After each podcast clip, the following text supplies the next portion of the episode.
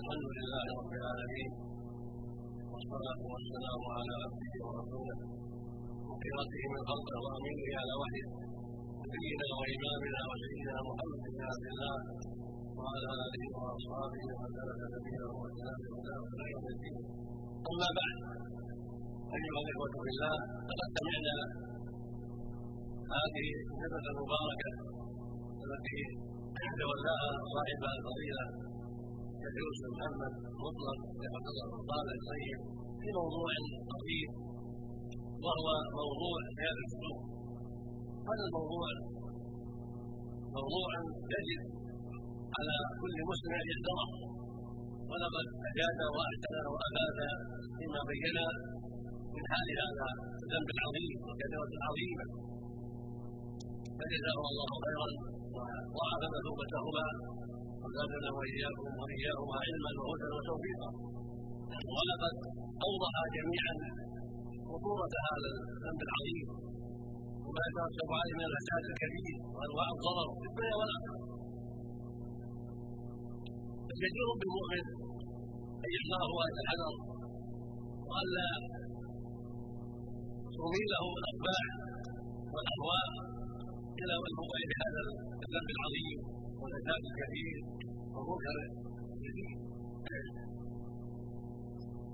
كثير من الناس يتهاون بهذا المنكر ولا يبالي بالوقوع فيه مع أصحابه وإخوانه ومن يحث عليه. وهذا لا شك يدل على ضعف الدين ونقص في غيرة لله وتعاون بحرمات عباد الله. وربما حملهم على على البلاء والتصرف فيه الطمع وما يقدمه اليهم من جربوا تجاه الزور. فيحصل الدنيا والآخرة نعوذ بالله من ذلك المقصود أن هذه الكبيره التي نبه عليها الشيخان هي كبيره عظيمة. وكل ذي عقل سليم وكل من له أدنى بصيرة وأدنى غيره وأدنى خوفا من الله. يعلم ابعد هذا المنكر وخطورته وما يترتب عليه من الفساد العظيم. والشرور الكثيره كم سجل بهذا الانتباه وقد مستحيلا الخروج بهذا هذا البلاء وقد مفيدا من مال وكما استحيل من بشره في الضر وغير ذلك. كلهم بأسباب هذا المنكر العظيم. كان الزور تطور كثير. ربما شهد بما يريد دم الانسان ويحل دمه بغير حق ويكون نقيدا وليس بقلم وربما شهد بما يسبب اكل ماله وقد كذب كذب في ذلك أو يسبب ضربه وسنه الطويل وقد كذب في ذلك. فكيف تكون العقوبه يوم القيامة؟ على هذا الذنب العظيم بل معنى قد يعجل للمبتدئ في الدنيا. العقوبات المتنوعه والشناعه والفضيحه نعوذ بالله ذلك وكذا التحذير من هذه الجريمه العظيمه قوله سبحانه في كتابه العظيم فاجتنبوا الرجس من الاوثان واجتنبوا قول قال الله ورسوله الشرك لأنه قليل الشرك الشرك اعظم الذنوب واكبر الكبائر فاجتنبوا الرجس من الاوثان يعني عباده الاوثان ويشرك بالله عز وجل. صلى الله عليه وسلم. رجسا لأنه أنجز النجاح واكبر النجاح. المعنوية. وقال في هذا سبحانه وتعالى يا أيها الذين آمنوا إن الرجس فلا يقرب في الحرام بعد عامها فالشرك نجس واهله نجس. لخبث أعمالهم وخبث عقائدهم وقول قولنا قول الزور بهذا السلم العظيم والسلم فاجتنبوا الرجس من الاوثان واجتنبوا قول الزور ونفع لله ورسوله ولولا أن قول الزور ذنب عظيم لما قلنا الشرك بالله عز وجل. ولا يختص كما بين الشيخان لا يختص ذلك. بالشهاده عند القاضي قول الزور وقول الزور ان كان عن غير الله ان كان في المجالس ان كان في ما بينك وبين فلان وفلان. هو قول الزور وقد يترتب عليه عند غير القاضي. أمر اكبر تكون الشهاده عند القاضي مسألة خاصة. ويترتب على قول الزور في مواضع كثيرة شرور كثيرة. قول الزور محرم عند الغالب وعند غير الغالب والصحيحين عن ابي رضي الله تعالى عنه صلى الله عليه وسلم قال ألا أنبئكم بأكبر الكبائر ألا أنبئكم بأكبر الكبائر ألا أنبئكم بأكبر الكبائر يقول هذا لا عليه الصلاة والسلام. قالوا بلى يا رسول الله. قال الاشراك بالله فجاء بالشرك لأن أمر الذنوب لأن من مات عليه صار إلى النار وغلب فيها ابدا ابدا كما قال عز وجل انه بالله فقد حرم الله عليه انه أمر مأواهن وما اتقوا عليهن من الفاظ قال سبحانه إن الله لا يغفر أن يشرك به. ويغفر ما دون ذلك من الشرك اعظم من الكبائر ولهذا بدا الشيطان الشرك بالله ثم قال وعقوق الوالدين على الذنب الثاني. عقوق الوالدين للاب والام لأن حقوقهما من اكبر القبائل ومن اكبر الكبائر بعد احسانهما اليك وتطبيق ايمانه وفضلهما عليك وعلى ذلك وتعبد وقابلهما بالعقوق ولا حول ولا قوة إلا بالله. الثالث ألا وقول الزور ألا وكان الزور قال أبو بكر وكان متكئا عليه الصلاة والسلام. حين قال اشركوا بالله وأبو والديه كان متكئا. ثم انتصر عليه الصلاة والسلام. قال ألا وقول الزور ألا وكان الزور فما زال يكررها في قول على قول وكان الزور حتى قال اصحاب ليس متكئا يعني يبقى عليه وهكذا لجدة ما مر عليه الصلاه والسلام لأن يذهب عليه الصلاه والسلام لماذا كرر؟ لأن الخطر العظيم في قول الزور وله الشرك الاكبر وله الصغر لكن لما كان قول الزور يتعلق بالمجتمع يتعلق بالناس يتعلق بضرر الناس ومصالح الناس ويعم ضرره كرر قول ذلك ضرره عظيم. يتعلق في الدماء وفي الاعراض وفي الاموال وغير هذا من شؤون المسلمين يتوكل على هذا الرسول. النبي لا يقضى من البلاء. والخوف والفساد ومع ذلك بعض الناس لا يكفي هذا ولا يعرف عواقبها قد يكفي لصديقه وقريبه وصاحبه وبإماتة من المال بغير حق أو كما قال صاحب هذا وعدم الإيمان نسأل الله ألا وقول الزور ألا وذلك ولما ذكر سبحانه في هذه عبادة الرحمن قال في آخرها والذين لا يشهدون الزور لا يحضرون المنكر ولا يشهدون الزور والمنكر ولا يحضرون المنكرات والمحرمات لأن إيمانهم بالله يمنعهم من حضور المنكرات والفساد كما يمنعهم إيمانهم من قول الزور لكن لا يحضرون فكيف ينطقون به عباد الرحمن هم الجهاد لا يحضرون المنكرات لا يشهدون الكبار لا يشهدون الزنا لا يشهدون وكان يحترم المساجد والامور لا يشهدون الزور كله.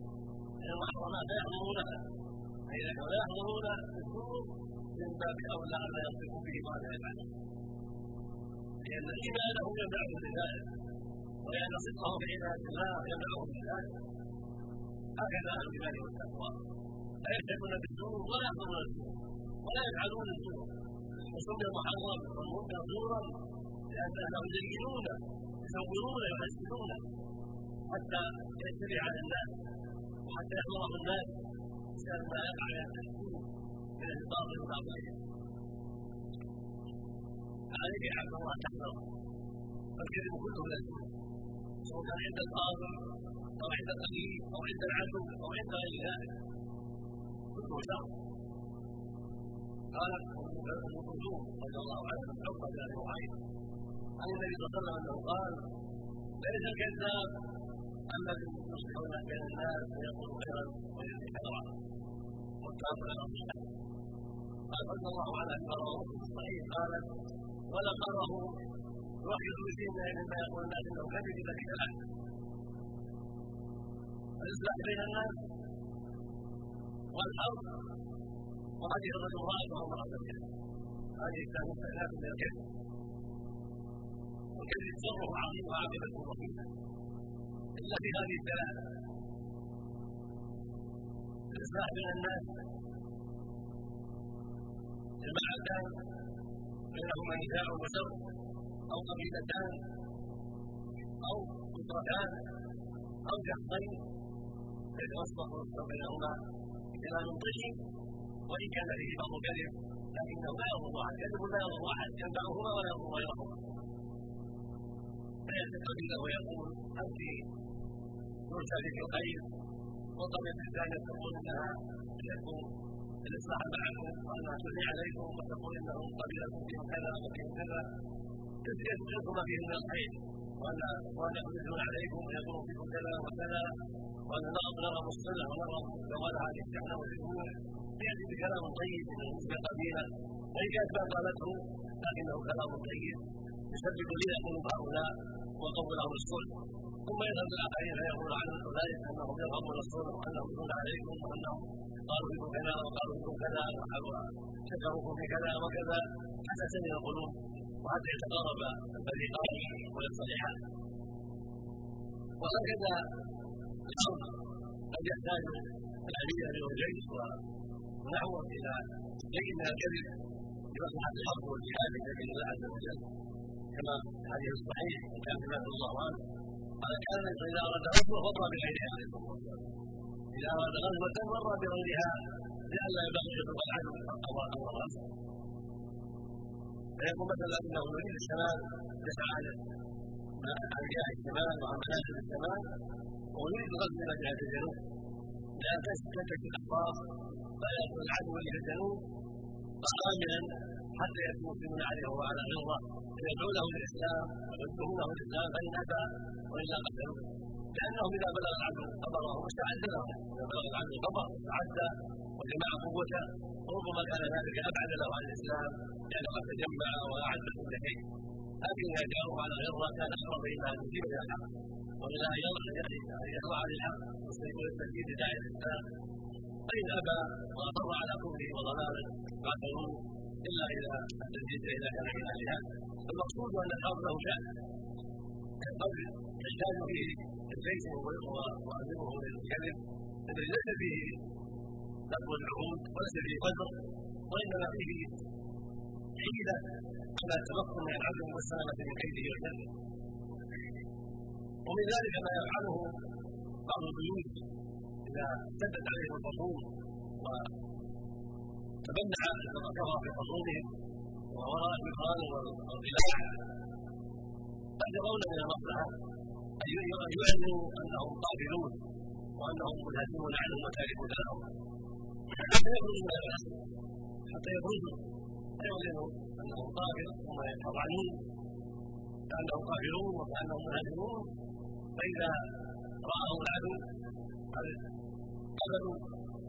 خرج من الحصول يتبعهم ويظهر قوته وشجاعته يتبعهم ليحاربهم ويقضي عليهم. فعند هذا ينصرفون عليه بعد ذلك فيتمكنون من قتاله وضربه الأرض البارده المقصود أن الحرب له شؤون وليس هذا من الكذب ولكنه من الحيله التي يستعان بها على الحرب عنه ليس من الكذب الضار لأحد ولكنه ينفع المجاهدين ولهذا ذكره كان من الكذب المحرم كذلك ما يتعلق بالزوجين قد يقع بينهما مشاكل. اخبر الرسول صلى الله عليه وسلم عن الله عز وجل في كذبه عليها وكذبها عليه في أمور بينهما لا تعلق بالناس ولا تضر بالناس. كان يقول لها سوف أفعل كذا سوف اشتري لك كذا سوف أفعل كذا وسوف أعطيك كذا وإن كان غير عازم يعطيها شيء وإن تقول سوف أفعل كذا وسوف لا أعطي لك أمرا وسوف وسوف حتى ترضي وحتى تتمكن من زوال ما في نفسه. هذا شيء بينهما. لا يضر. وإن كان كل واحد ليس بعازم على ما قال. وقد أخبر أنه يكذب لكنه يتوصل بهذا إلى الصلح بينه وبين زوجته. ويتوصل إلى الصلح بينه وبين زوجها. بكذب لا يضر غيرهما ولا يضرهما بل ينفعهما جميعا. ويزيل الوحشه بينهما. المقصود أن قول الزور وشهاده الزور شر عظيم. ومثابه كبير. عند القاضي وفي المجامع وعند الناس وعند وما بينه وبين شخص اخر حتى يسبب مشاكل حتى المقصود عليه أو يجب هوى الامر المنكر يجب على امره مطلقا في اي مكان عند الجماعه في المدرسة في الطريق في المسجد عند الحاكم في اي مكان قول الزور وشاهد الزور شره عظيم وفساده كبير في اي مكان وعواقبه وخيمه الواجب على كل مسلم يحذر ذلك وان يبيع دينه بعرض من الدنيا. ولو كان اخاك مجهول له ولو كان أباك ولو كان أمك ليس لك أن تسال السوق. من أجل قرابه أو صداقه أو عداوة المشهود عليه أو غير هذا فاتق الله وراقب الله. واعلم انك لن تزور لأجل طمع أو قرابه أو صداقة أو غير ذلك. فقل الحق مره الامر الأمور أمران. كتب الشهادة وجعل فكلاهما محرم لا تكتم ولا تكتم قل الحق وان كان الله يقول جل وعلا لا تكتم الشهاده واليكتم ما بينهما الشهاده اللي عندك قد علمتها قد سمعتها قد علمتها وجوه تفيدك إلى العلم قلها وبينها تشهد هذا الانسان بعد كذا قتل فلان قذف فلان عن يقين تشهد أما تشهد لطمع أو قرابه أو صداقة أو غير هذا فهذا هو المطلوب العظيم والسلام لا تكتب ما عندك من الحق ولا تستدل بالباطل على أحد من الناس. واتق الله وراقب الله في ذلك. ويروى عنه صلى الله عليه وسلم قال رجل قال الشهادة رشدا. قال هذا قال على زياده الشيطان حديث ضعيف يروى يقال يروى ويذكر في الإسناد الثمانيه من باب الإيضاح والبيان. لأن الشاهد ينبغي يتحقق له ما يشهد وان يعتني وان لا يتساهل الأمور بل يشهد الشيء معلوم ويجعل لا يعلم ويتقي الله ولا ينبغي بل ولا يجوز تكون محبته لهذا المشهود له أو قرابته منه. أو عداوته المشهود عليه لا يجوز ابدا ان يحذر ذلك. على اقام السور نسأل الله الجميع العافيه والهدايه الله جميعا من ربهما خيرا ونفعنا واياكم بما سمعنا وعلمنا وأصلح على المسلمين جميعا في كل مكان. نسأل الله اصلاح حالهم وان يوفقهم للتمسك بدينه والعمل بشريعته والحذر من كل ما يخالفها وقد سبق ان مر أن على من سمع خيرا يبلغه كان النبي صلى الله عليه وسلم يقول لما يحدث الناس وينصحهم يقول بلغ الرجال الصالح فرب مبلغ أو عام سابع فعليكم ايها الاخوان تبلغوا هذا بالزواج ويقع في ذلك كثير. يقع من البلد وان كان يقع من احد غير اصحابه يقع من البلد فينبغي أن تبلغوا هذا. لكل من يستطيعون في الباديه والحاضره جميع المجالس والمحافل عند أي مناسبة ويقول أن الناس يكونون غير المنكرات. ومن اعظم الكبائر ولا تجوز أبدا لصديق ولا قريب ولا عدو ولا غيره ان تكون حقا ان كان مطلقا صدق الله جميع العافيه والتوفيق والهدايه صلى الله وسلم على نبينا محمد وعلى آله وصحبه هنا لا شيء اخر وهو قد يقول قائل ما هي الحيلة؟ وما ما طريقه التخلص؟ الواجب على من وقع في هذا ان يتوب إلى الله. ان يتوب إلى الله. توبه صادقه وان يندم على ما فعل. وان يعزم أن يعود في هذا الأمر المنكر وان كان ترتب على ذلك شيء فلربه للصحيح ترتب على ذلك حرمان فليرده إلى صاحبه وان كان عنده ثمن أو جلدا فليستحقه من ذلك وليصلح معه على شيء يرضيه عنه حتى تزول هذه الجريمه العظيمه